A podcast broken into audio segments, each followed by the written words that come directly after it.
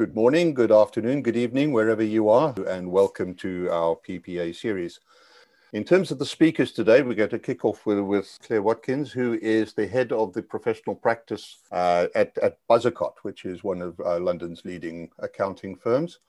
Uh, she's going to talk about the financial issues, unsurprisingly, and then we will go on to uh, to David Shufflebotham, whose specialism is around governance and compensation and partnerships. So very, very relevant uh, to today's webinar. And, and, and David's going to talk about those issues, and particularly in the context of the time frame uh, in which one needs to tackle these issues.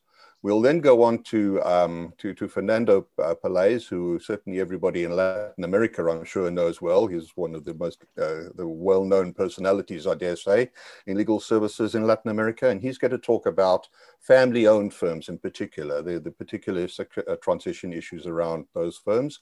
And then we've got Zulon Begum, who heads up the transactional practices at the employment and partnership law firm CM Murray. Uh, so her particular uh, expertise is around the non-contentious issues related to, to partnerships and to governance and mergers and, uh, and such like. And she's going to draw it all together in terms of how one needs to deal with these in terms of things like uh, the governance documents. But let's kick off with, with Claire. I mean, Claire, sh should naked in, naked out apply uh, to founders? Uh, how, if not, how should valuation be approached? Um, how should it be accounted for in the business plan? Uh, up to you. I suppose with naked in, naked out, what you're being asked to do is put a value on on blood, sweat, and tears from setting the business up, and you know that's very difficult to do. And even if you do manage to do it, even if it's valuable to the founders is, is, it valuable to the next generation? And do they really want to pay for um, you know for the, for the effort that the founders have put in? Do they see that value continuing to the point that they've joined the firm? Um, and if they don't want to pay it then there's not an awful lot that the founders can do. Um, I, I, suppose really i was thinking about the, the different ways of um, of valuing um, you know the contribution that founders will and other partners make to, to a business. I suppose there are four basic models.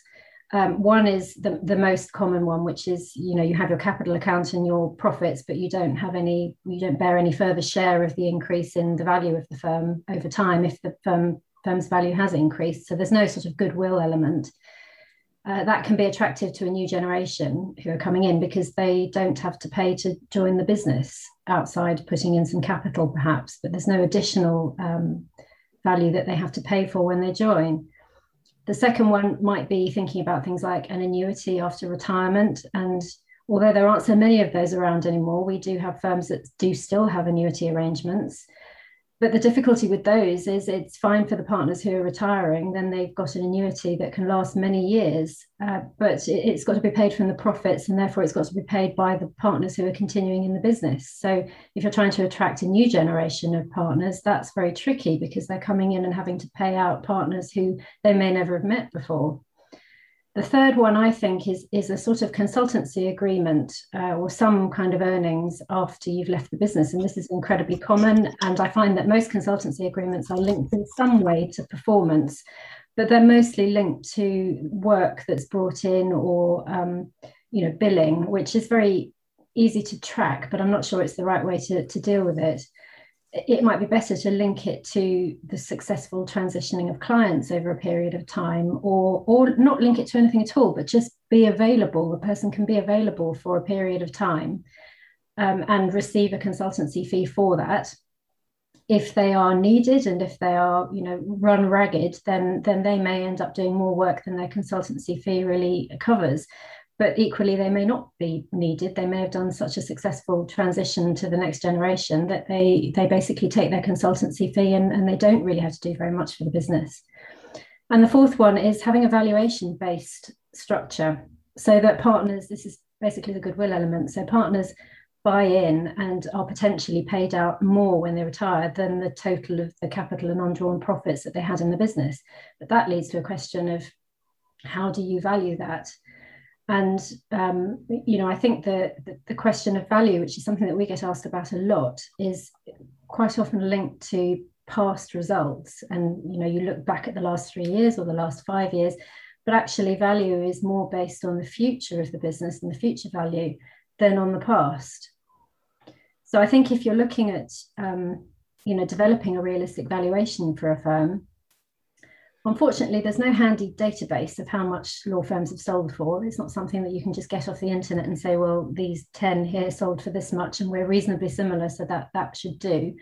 There may be value in, in recurring work. I certainly have a client that has a, a very large wills bank and they've applied a value to that, which is, you know, is tradable basically. Um, but there's so there may be a value in some recurring work. There's value in clients' stickability, but you have to assess whether the the clients are sticking with the firm or sticking with the partner, because ultimately the value is in the people who are running the business, those partners. But you've got to always look at the future of the business, and if you've done such a great job of um, training up the next generation and passing on your clients to the next generation, such that the firm can continue to thrive without you then I think you've created a fantastic value for the firm. And maybe there is some model, a goodwill value model, that can be implemented so that you do leave with more than you put into the business. Alternatively, if you're looking just looking back at when you started the business, then I think it's very difficult to place a value on that unless it's been tracked from the start and um, you know put together in such a way that it's understandable by by people who are coming in later down the track. Um, I think what we what we see quite often and what firms have to be careful of when they're transitioning is thinking about the fact that the next generation may not want to come through and run the firm. And they could easily just jump ship and set up another business. And in fact some of our most successful certainly law firms have been startups where a group of partners have broken out of much larger firms either because they didn't get equity when they thought they should do or they you know they just don't feel that they can take the firm in the direction that they want to so they break out and they start up their own very niche practice. And typically they do really well. They, you know, they, hit the ground running. Um, they've got great ideas and they are really great businesses to work with. Um, but alternatively, there are some next generation of partners who maybe miss the, the, the, the fact that the business that they're working for, they have a great opportunity to run what is already an established business. And, and there may be a price to pay for doing that but it is already established business. You don't have to start from scratch again. So I think one of the things that firms need to do is bring the next generation into the decision making and the leadership as, as soon as possible. And, and from what I see, that isn't done quickly enough in, in most cases. I think if you stop and, and think right now, who are my successes in the practice? If the answer, if your answer is, well, actually, I don't know, I can't find any, then you need to address that straight away. Most firms, well, no, not most firms, many firms leave it far too late. And then they're knocking at our door to ask how to get the money out of the business, how to get their capital and current account out of the business. And they haven't really thought about the successes coming through who are going to keep that business valuable and ultimately allow them to get their, their investment out of business and potentially more.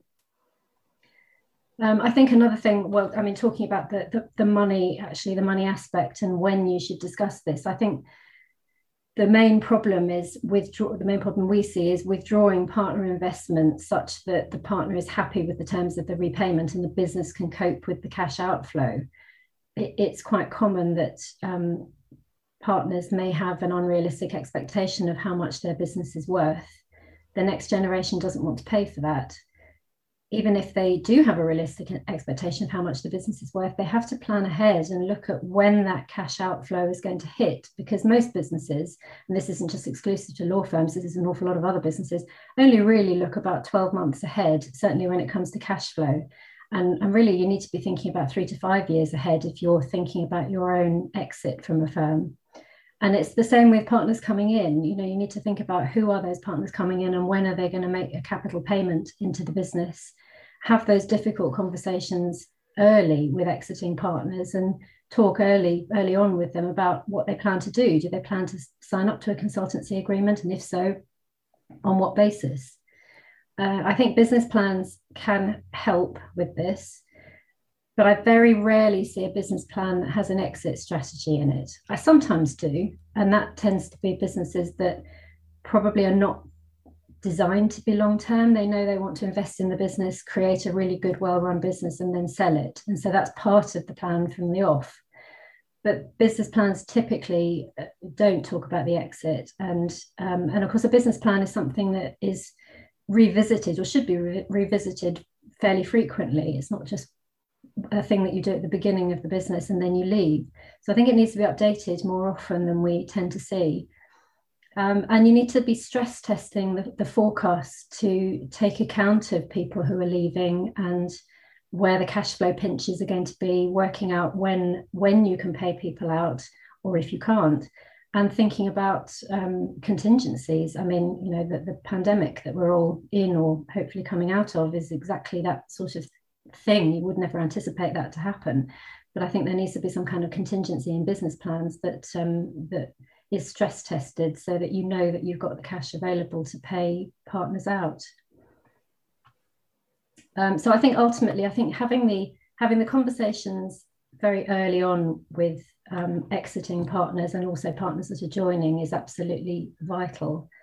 Um, and I, I, don't see that happen often enough. And when it comes to value, um, I think it is possible to have a, a, a, value in a business that is above and beyond what you, the capital and the current account that you've got sitting in the business. Um, but it, it, really is a restructuring that um, is often advantageous to some, but not to others who are wanting to, to buy into the business. Great. Thank you, Claire. Uh, there's a reason that we started with the money. Uh, it, it, it, really does underpin um, everything and it, it, it's the issue that leads most commonly to problems. What we're going to do now is go on to David and David, you, you walk us through the the time frames, uh, walk us through the the how, how the relationships need to change uh, between the partners and how the governance systems need to change as you move from the being partner led, uh, founder led to sometimes the founders have run the firm for many decades to an entirely new generation. Uh, over to you. Uh, thanks, Rob. I'm going to use um, some slides uh, now just to illustrate this point. I've only got a couple, so don't worry, it's not death by, by PowerPoint. Um, so I think one of the things that you've really got to be clear on um, when you're looking at transitioning uh, in any business like this from founder-led to perpetual, perpetual governance models is what is the business model that you're actually running? Um, because in um, most professional services businesses that are set up as partnerships, equity partner return is really comes in the form of annual profit distributions. And they're derived largely from unsupervised but highly conscientious effort of more junior partners or lawyers. It's the leverage model. It is largely what law firms have done for hundreds of years. Um, and the equity partners are creaming off that bit of super profit that's created by others.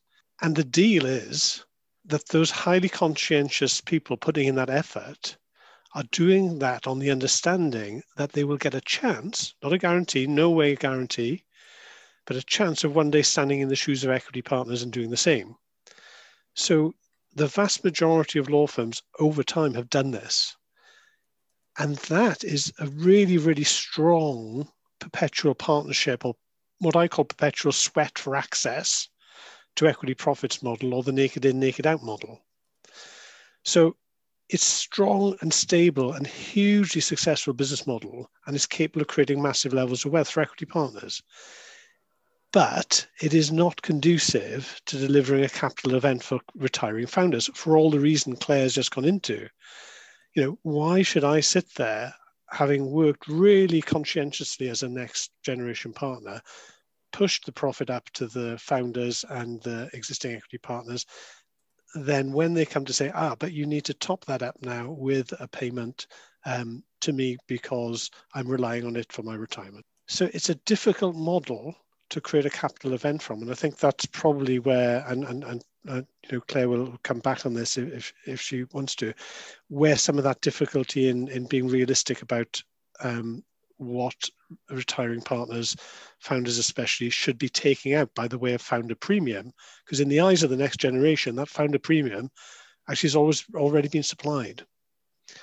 So we have entered a new era, of course, because now more firms are listing or creating capital events um, around their business or around certain assets that they own. They own. So, you know, business process, um, proprietary rights, and systems are all ways in which you can create capital value.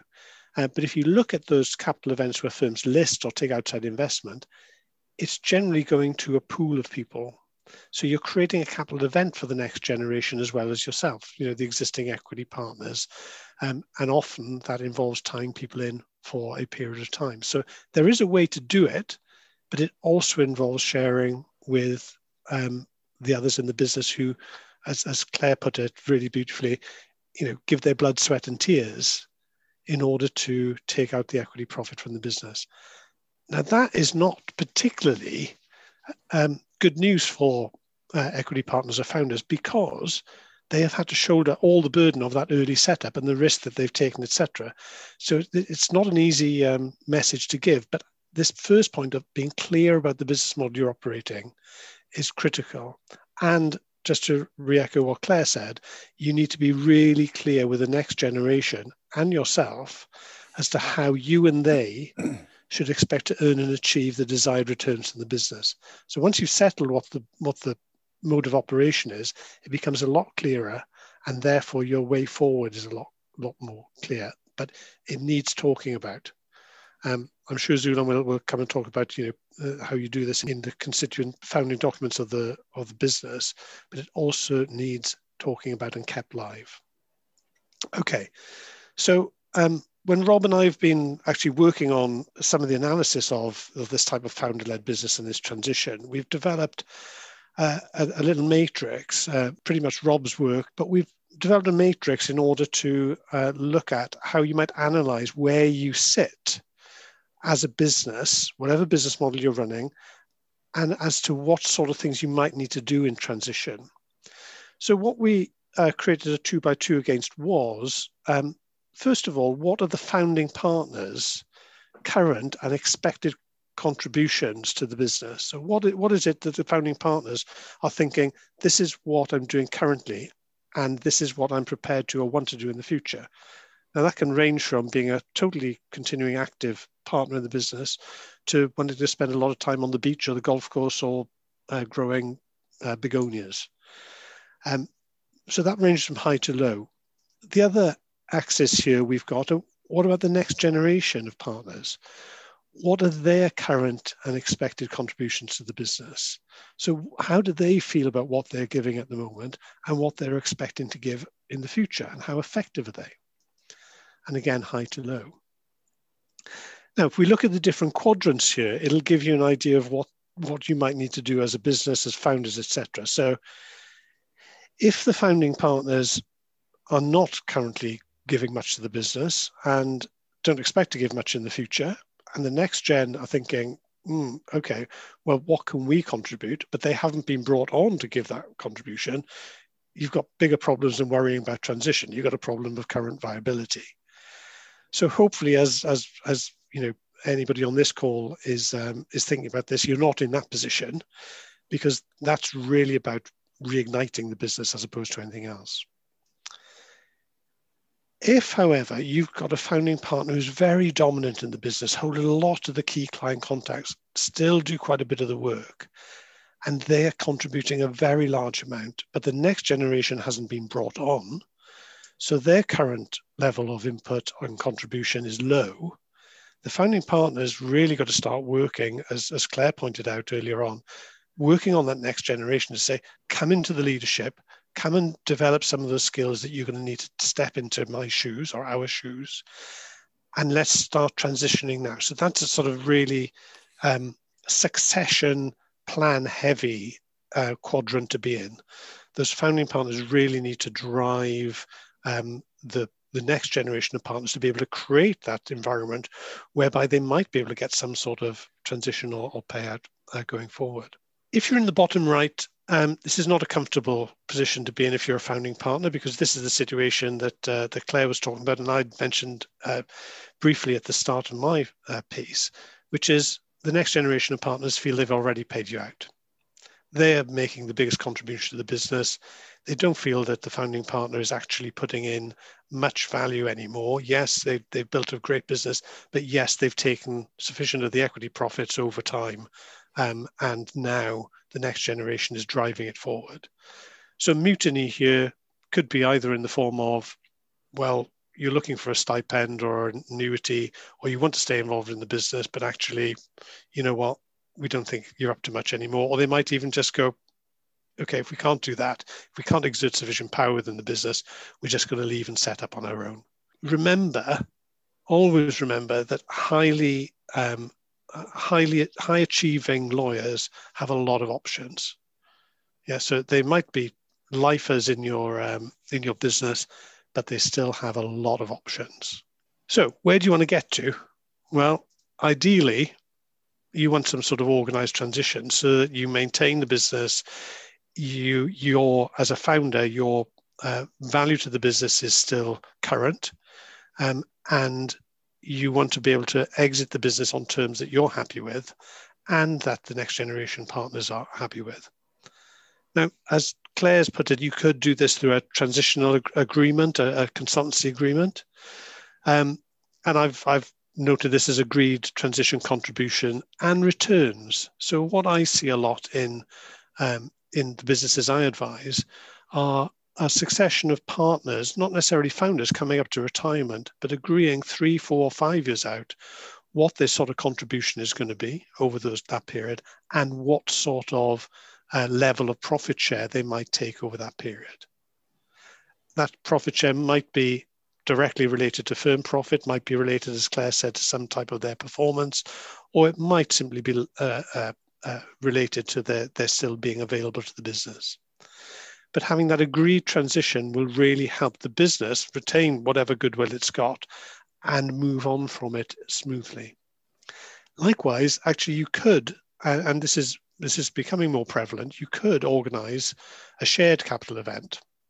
So you could look to sell the business with the existing and uh, founder in place and the next gen in place, but allow for uh, a founder exit um, at some time in the future or on uh, on that capital event, and with the next gen of partners being tied in. So that's sort of external investment, some sort of listing event, um, uh, uh, that, that, that might um, that you might want to occur.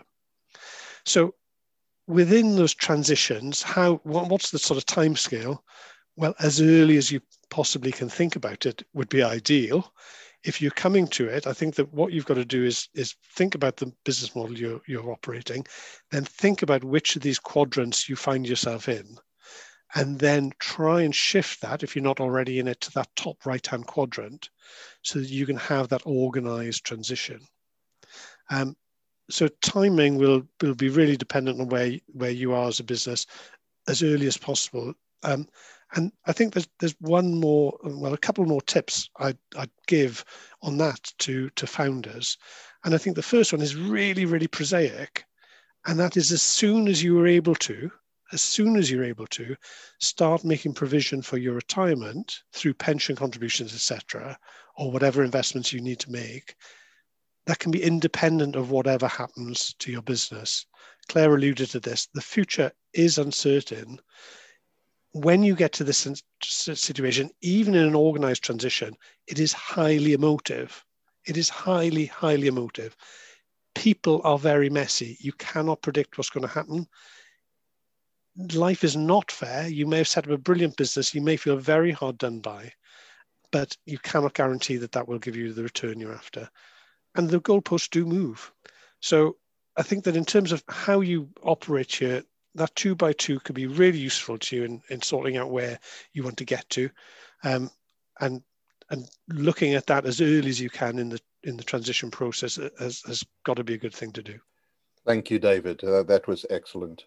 Three questions have come in. I'm not going to answer them now. Uh, I just want to mention what the questions are so the speakers can have a think of it and maybe it'll trigger some more questions. The first one is that Claire has a succession story of her own that she uh, she should tell because it's an excellent one. Uh, we've been asked, what does naked in, naked out mean? Uh, we can explain that. It's got nothing to do with public indecency. And there's a question about valuations, whether a, valua a valuation of four times revenue would be reasonable on a firm. And certainly we can, we can speak to that as well. But uh, let, let's go on for now uh, with Fernando Pelaez, uh, who is going to speak particularly about um, founded transitions in family-led firms. Uh, we all know that family-led firms, businesses of any kind, are difficult to transition between generations. So, uh, Fernando, what are the how are the issues different? Over to you. Thank you, Rob. Uh, thank you very much. Uh, as I was uh, saying, all what it has been said by Claire or by David, I think that fits perfectly well uh, when we are working in the transition of a family uh, firm. And I would say that what the comment that I'm going to make, uh, I think apply uh, to a family firm, but also apply to a good number of uh, small, medium-sized firms uh, where the uh, leadership, the, the management of the firm has been running the firm for ages. And then it comes the, the day when the managing partner has to retire uh, after, I don't know, 10, 15, 20 years uh, running running the firm without any, uh, I would say, turnover within the, the management, and and then that puts the, these these firms, as I would say, in very similar position.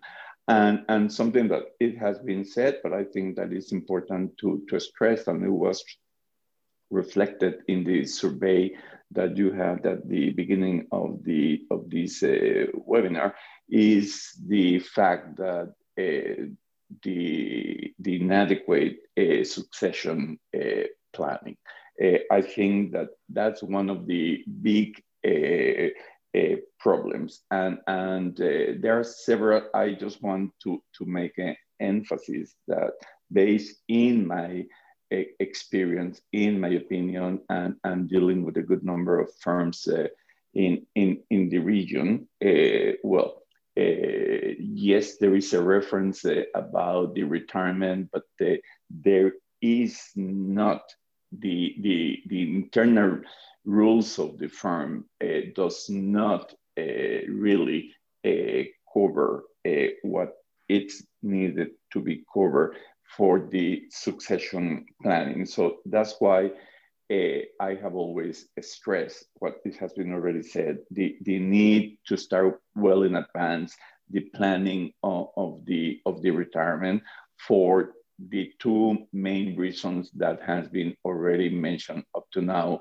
which is the economic uh, impact. Uh, and number two, uh, the, the, the all the different elements that have to be uh, considered in addition to the to the economic, uh, but also uh, on the succession uh, in order to identify those uh, partners in the uh, new generation that will be willing to take the responsibilities and and and the lead. And, and there, there is a good number of elements that have to be taken into consideration as well, following what David said, because if it has been a very a strong partner with a very strong relations uh, and, and with a very large portfolio of, of clients, then uh, by all means, uh, this planning uh, is even much more uh, important because there has been a, a, the right transition, uh, not just on the responsibilities that the partner may have within the firm, but also the transition in managing and handling the portfolio of clients that this partner has been handling. That's why I think that the new trends uh, and, and, and, and what we have been seeing that uh, firms are pushing uh, more on collaboration and, and to uh, change the, the traditional uh, silos, uh, I think is, is a good formula once this is established in order to secure uh, this uh, transition. Uh, on the economics, I think it is essential because it's there where more, I would say, risk elements for a disagreement may exist. it's important to start uh, working on, on them. Uh, as it has been said, if it is necessary to have a valuation uh, of, of, the firm in order to put the expectations of, of the partners retiring. And I agree with something that, that was said, uh, that uh, this applies uh, not just for the founders, it applies for any any any partner that has to retire after when he reached the, the, the, retirement age. But again, there is another uh, element on this uh, succession planning, and that is that nowadays uh, we have seen that partners reaching the retirement age are can be still very productive uh, for the firm, can, con can continue contributing for the development of the firm. So I think it is extremely important in those negotiations, in those uh, in, in the planning, to determine exactly which is going to be the role of that particular partner uh, as of his retirement. In my personal opinion, I think it's very important that uh, within that process, a new compensation, uh, let's call quote quote, plan or a new compensation formula is established for department that uh, is retiring uh, in order for him to leave whatever the compensation plan the firm has free in order for the uh, redistribution among the, the, the, the rest of, of the partners. And is where what it has been already mentioned by Claire and, and, and, and, and David, all the economics uh, plays a very important role. But now we are seeing, uh, number one, that uh, a good number of firms have been pushing the retirement age. Okay. Uh, why? Because they found that there are a good number of partners that they're still very productive at the age of, of 65, and they have pushed this to 68 uh, or exceptionally uh, to, to, to 70. In my opinion, uh, also it plays a very important role, something that, that uh, you, you, you mentioned, and, and is uh, what is the interest of the retirement partner? I mean, is the retirement partner interested to continue within the firm, or uh, it is the uh, the partner interested in uh, performing a different uh, role uh, within the firm, but still contributing contributing sorry for the development of of the firm, or is that particular partner uh, interested in pursuing a, a different a, a, different activity uh, out of the of the firm? And, and when I mean a different activity, is not necessarily to go across the street and open his boutique uh, uh, for uh, assisting his his clients. I think that planning ahead, having a very open conversations with the partner uh, retiring about his interests, about uh, his financial needs, about what he has in mind. Uh, it is extremely important in order precisely to avoid that that particular partner may move out and establish his own boutique or join another firm as, as consultant because all of us, we have seen this, uh, and not just in Latin America, whatever, okay? And uh, I think that has been obviously uh, because the lack of understanding among, among the partners uh, on the retirement of, of that particular uh, partner, and because very often due to the uh, non-existence clear rules on the succession, uh, then firms start negotiating the retirement of that particular partner six months uh, before the retirement date.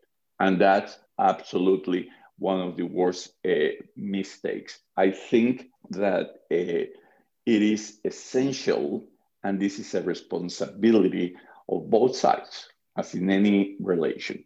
The, the, the management of the firm and, and the partner that is retiring, and, and much more if the partner that is returning is part of the management of the firm, to start those uh, negotiations to build consensus, to build consensus uh, especially if there are no internal rules that will uh, establish clearly the steps to be followed.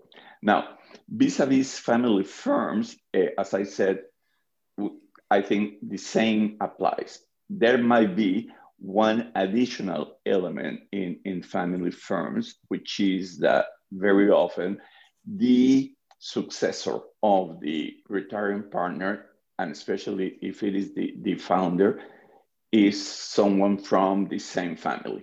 Okay. Uh, and then uh, here, uh, it is very important for that particular firm uh, to be to be clear on the actions and decisions taken. I don't think that a family firm per se is a problem. I think that the problem is when that particular family firm is not institutionalized, is not professionalized, Eh, and do not guarantee equal opportunities to all the members, uh, all the professionals of the firm to continue their professional uh, career. If they do not have clear rules and clear provisions on the career plan, then they might run certain risks.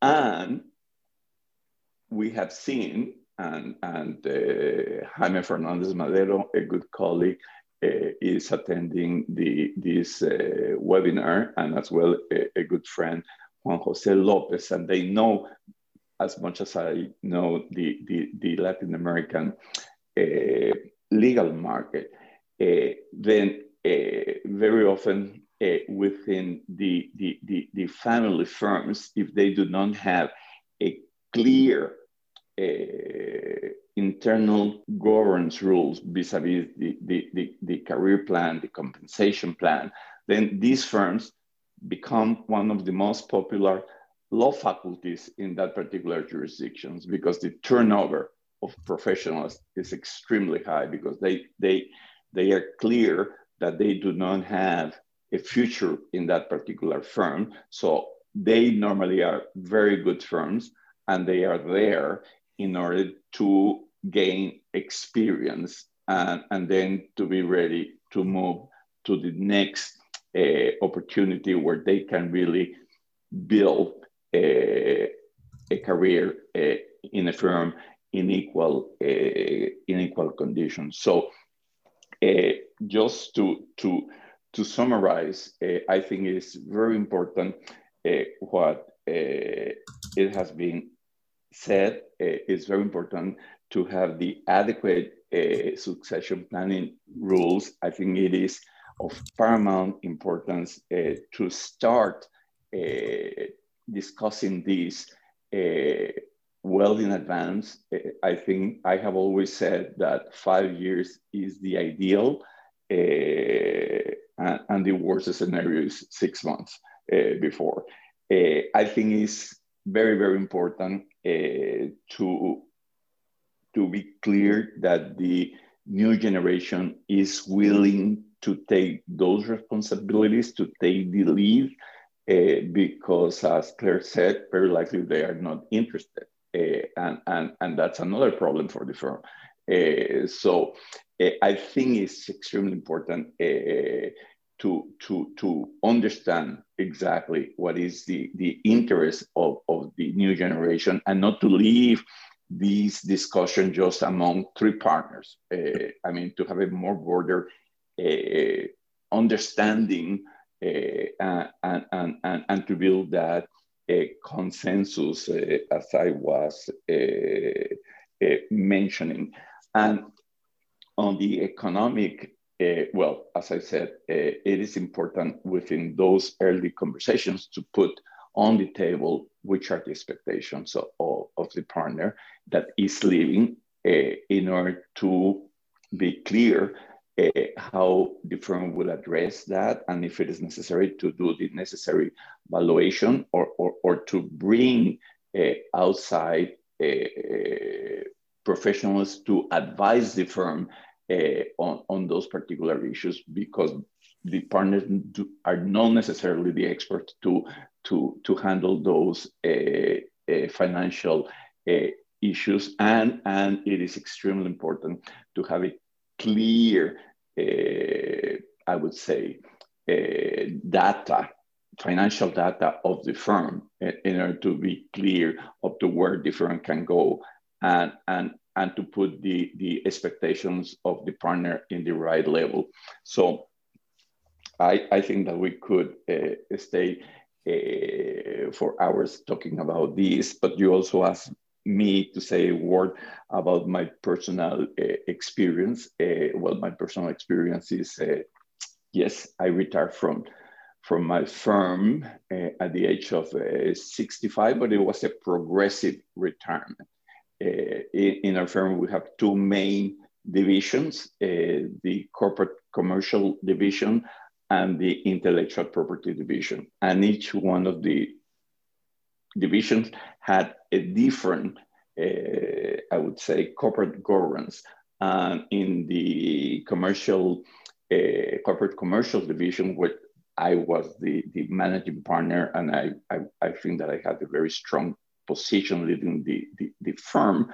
Uh, the, the retirement age was 65 and, and then uh, due to uh, international commitments with the International Bar Association and other international organizations, I always built a very strong team because it was the only way for me to have the time to devote to the other uh, I would say, uh, responsibilities that I had taken with these international organizations, which it was clear for me and, and, and for my partners that uh, the time invested was going to be retributed to the firm on the networking and on the business relation that we were building. And also, something that I did, and I strongly recommend to colleagues, I didn't keep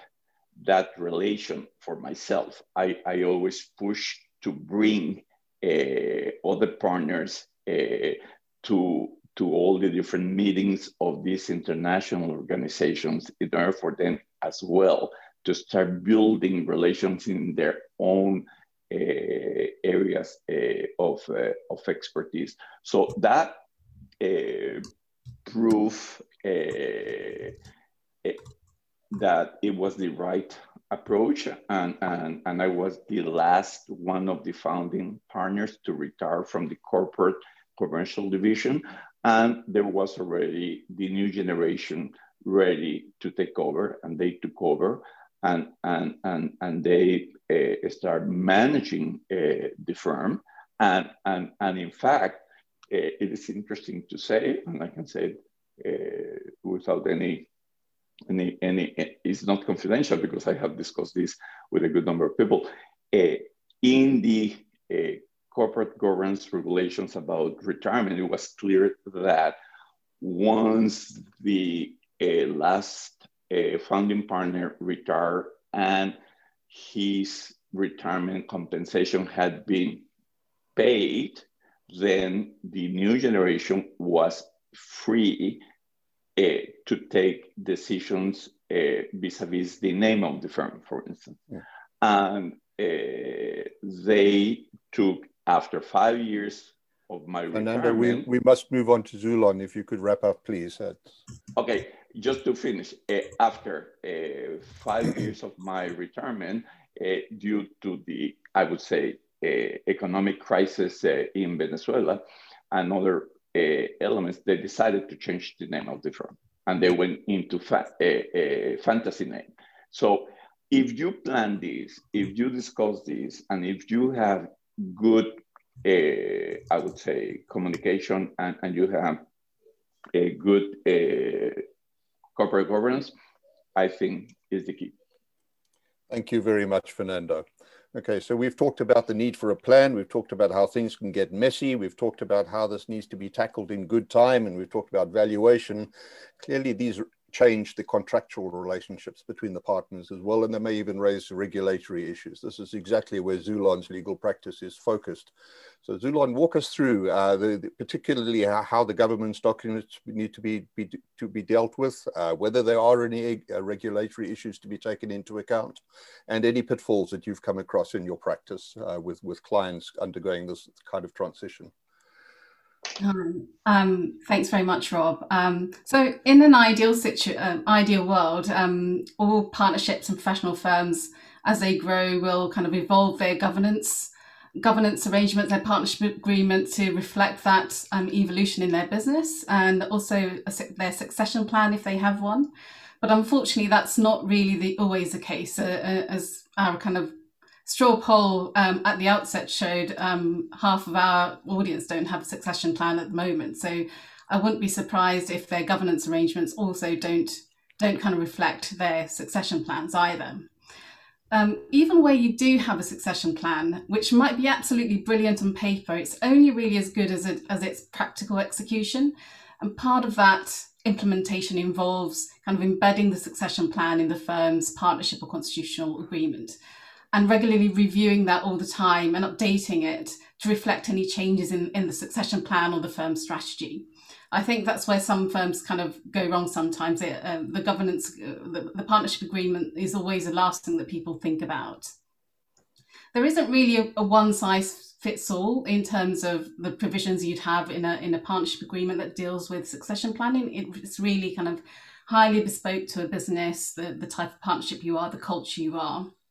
But the kind of key provisions that you'd need to consider in the partnership agreement in the context of su- succession planning are typically um, the transition of management responsibility. Um, so often the founders are the managing partner or on, on the executive committee. Um, how do you transition that responsibility to that to the next generation? So the things you might want to think about is whether you want to introduce a term limit for the founders, um, and how you elect, how you kind of nominate and elect, um, identify the next generation who are going to take over those um, uh, management responsibilities um, and whether the retiring founders um, have, have responsibilities to kind of uh, enable that transition of responsibility to the next generation um, and help them with um, kind of mentoring, etc., to get them up to speed and upskill them um, to give them the ability to kind of take on that leadership role.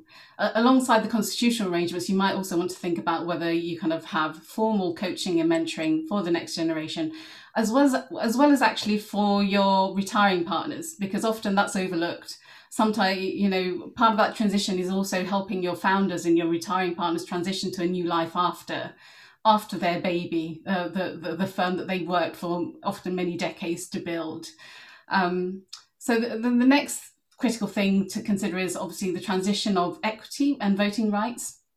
And often you kind of in, in this territory we're talking about sometimes decisions that maybe founders want to retain veto rights over um, and whether you want to have weighted voting, so which gives founders uh, a greater degree of voting control than um, non-founders and junior partners. And also dealing with deadlock, how do you de- deal with that? You really need to kind of consider that in your partnership agreement so that you don't get to a situation where you can't take any important decisions for the firm going forward. And obviously the next the next kind of important provisions are the profit sharing arrangements. And again, that will kind of depend on what your succession plan looks like, um, uh, what the deal might be agreed between the next generation and the founders in terms of what uh, financial rights the founders are going to retain, whether that's uh, um, some type of annuity after they retire or retaining uh, retaining a share of the equity going forward. Um, if, if it's a goodwill model, um, and not a tenancy model, um, how is that kind of transition of equity going to happen to the next generation? Well, what are the valuation mechanisms? Um, uh, what are the annuity provisions? Are there any anti-embarrassment provisions? So, for example, if, if the founder leaves and within three years the business is sold, um, but they've already sold their equity. Maybe they want to re- retain a right to kind of have a share of the sale proceeds within a certain window after that retirement.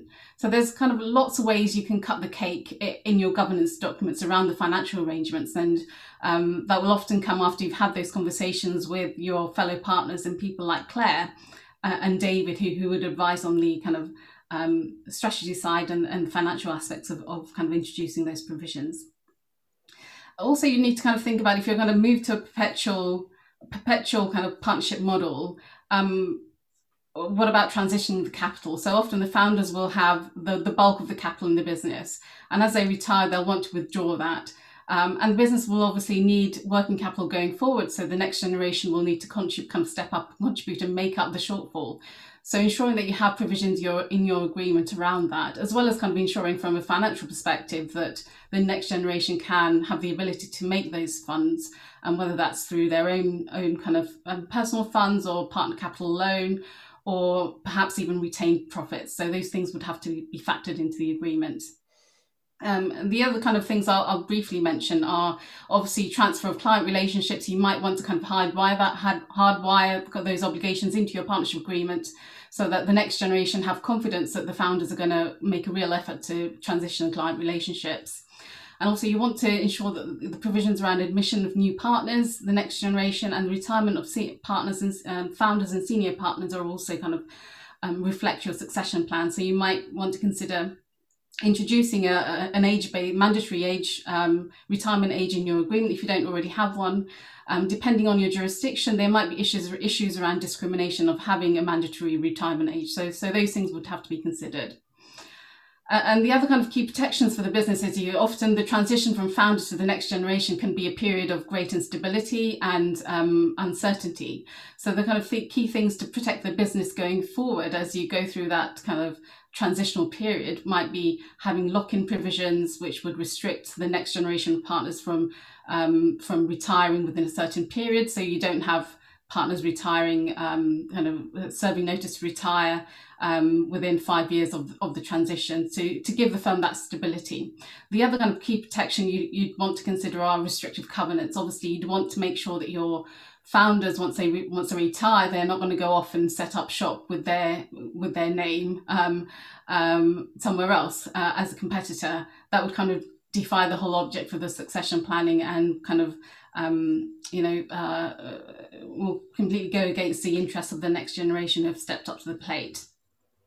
And interesting fernando mentioned the protection of the firm name. That can be quite a sensitive issue.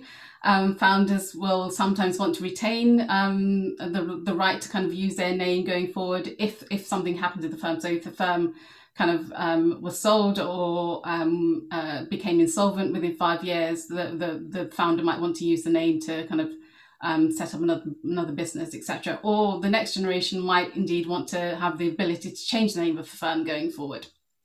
And lastly, I've just mentioned dispute resolution. Obviously, um, if, if, you know, it's great that partners, if you're all speaking to each other um, and you're communicating your objectives and your goals and um, coming up with a, a, a, fantastic succession plan to take, take the uh, firm into the next 10 years and 20 years after that. Um, that's great, but often and some of these is- issues can be very tricky. Um, so ensuring that you have uh, robust kind of dispute resolution provisions in your agreement is quite key. So um, having a provision around mediation, um, obviously that's not compulsory, but um, can be helpful to kind of kickstart discussions, constructive discussions between partners where there are disputes. And obviously confidential arbitration is also quite key so that you don't end up having to go off to the High Court and air your dirty laundry in the public courts. Great, thank you, Zulon. Okay, so we're at the top of the hour, very nearly, and there have been a couple of really good questions that came in. Uh, the first one I'd, I'd, like to put to you, David. Uh, the question is, planning is a nice word to go around the real problem in firms, which is the ability to discuss honestly and openly difficult issues in advance where partners have fears and uncertainties. Without facing that reality, succession becomes very difficult. Would you like to take that one? Yeah, I think one of the one of the critical things in any business is um, recognizing with honesty the situation you find yourself in, and that's why I started my piece with that analysis of well, what model are you running? It's not the model you you want to be running or you think you might be running. It's what are you actually running, so that you can be honest about what are the um, elements that are uh, in your favor if you're negotiating an exit or not. And that is a that is one of the elements of that honesty within those conversations and being as i said right at the end it's really emotive but being um, being clear that it's emotive actually can start to help you diffuse that if you acknowledge that this isn't all a nice cut and dried logical little piece of uh, of legal work that you're going to do but it it involves emotive issues around value, status, and all those good stuff. That good stuff. Then you're actually going to be quite a long way to to um, uh, to, to reaching a solution. I, I think, as the question is sort of alluding to, very easy to say, really difficult to do. So you have to have the will to do it. But you know what? If you've had the will to set up a really fantastically successful business, I think if you go to the well, you know, for that last time and say, right, I want to re- make a really fantastic exit. If you set that as a challenge to yourself as one of those high achieving people, I think usually that challenge will be risen to. Great, thank you. Claire, uh, Fernando mentioned collaborating with other partners, but you've got a particular story to tell around that. You want to tell it? Yes, I think it's just it's an example of um, a, you know, small example of of a, an element of succession succession transitioning, I think, and successful transitioning. Um, when I joined Bossicott, I was very lucky to work for um, a partner who has since retired called Cliff Cooper, who was my mentor for the whole time that he was there. Um, and he was a wonderful partner to work for and um, you know taught me an awful lot and he was talking about retirement really many many years before he did retire and I remember going out for lunch with him one day, and he um, he said that he appreciated that I wanted to take my bit of the business, which was the professional practices group, which at the, that time he was heading up, in a slightly different direction, and he felt that he was not uh, trying to stop me from doing it, but he just um, wanted to give me free reign to take it in a in a different direction, and he said that he would like to hand over to me two quite key clients and because this would be the sort of step up that I needed to be able to take the business in a slightly different direction. And I remember saying to him at the time, but you're not retiring for years yet. Are you sure you want to do this? You know, we are all to some extent measured on on billing and other things, but we're all to some extent measured on billing. And he was going to transfer across these two clients, which I already knew, and they knew me, so it would be okay from the client's point of view. But he said, um, he said to me, uh, "You've got more to gain than I have to lose." And I just will never forget those words. And I sort of didn't say anything in response. And I thought, well, that that is incredibly generous of him. Anyway, a few years down the track, we we um that those clients did transfer across to me. And a few years down the track, we again were having lunch or something. And he said to me, You see, it was the right thing to do. He said that was the springboard you needed to take the business in a different direction, to win client X, Y, and Z, which I'd won since he said i've benefited from it too because you've brought business into you know you brought profits into the business he said it, it was the right thing to do. And it's just a small example of how he recognized way ahead of time that if he gave something up and passed it across to me and invested in me as somebody who wanted to just slightly change things, um, it would ultimately benefit him and also the firm. Great, thanks, Claire. There's a question for Fernando particularly. In family firms, uh, what do you do when you have sibling or cousin disputes about who gets to lead? And in that context, how do you then take, uh, how do you protect the interests of the retiring partner? Well, as I said, I think uh, is to, to generate it and to build consensus. And, and I think that uh, the uh, leading partners had to make use of their negotiation skills uh, in order to find the right solution for the partnership, the retirement partner, and the successor partners. Uh, and, and, and, and to work hard in order to combine the, the, the right formula uh, that uh, will put in, in jeopardy the, the firm. Great, thank you. Okay, I, would like to make a comment about the valuation question, and then anybody else would like to that would like to chip in, please do so. And then uh, Zulon, I'm going to ask you if you could address the naked naked out and what are the options to that. In terms of valuation, the question was: Is a, a valuation of four times revenue uh, reasonable, and this was for a law firm. Um, it, it's quite a common multiple uh, that in in, in in technology companies.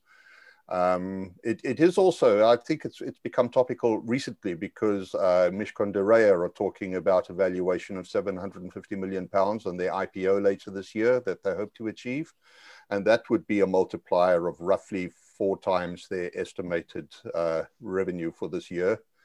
Um, there, there, it, it, used to be very uncommon for money to change change hands in, in mergers or acquisitions between firms, but it's becoming more common. As I recall, the media reported a few years back that Dentons paid 11 million pounds for the Scottish firm Maclay Murray and Spens.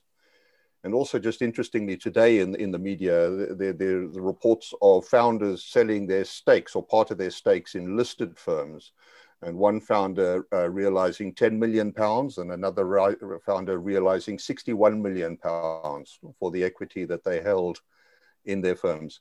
So it seems as though listing uh, law firms brings a different dynamic to it. Uh, it changes the chemistry. Uh, what, Claire, this is really your bailiwick, and I apologize for tre- treading on it. What, what do you think?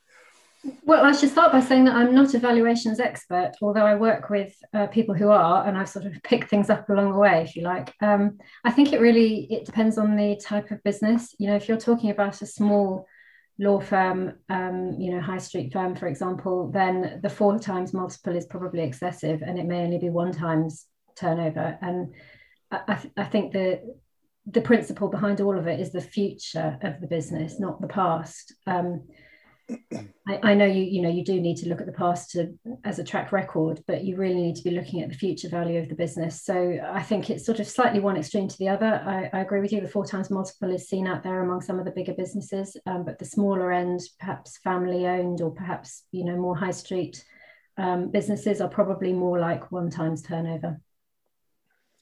Great. Thank thank you for that. Thank you.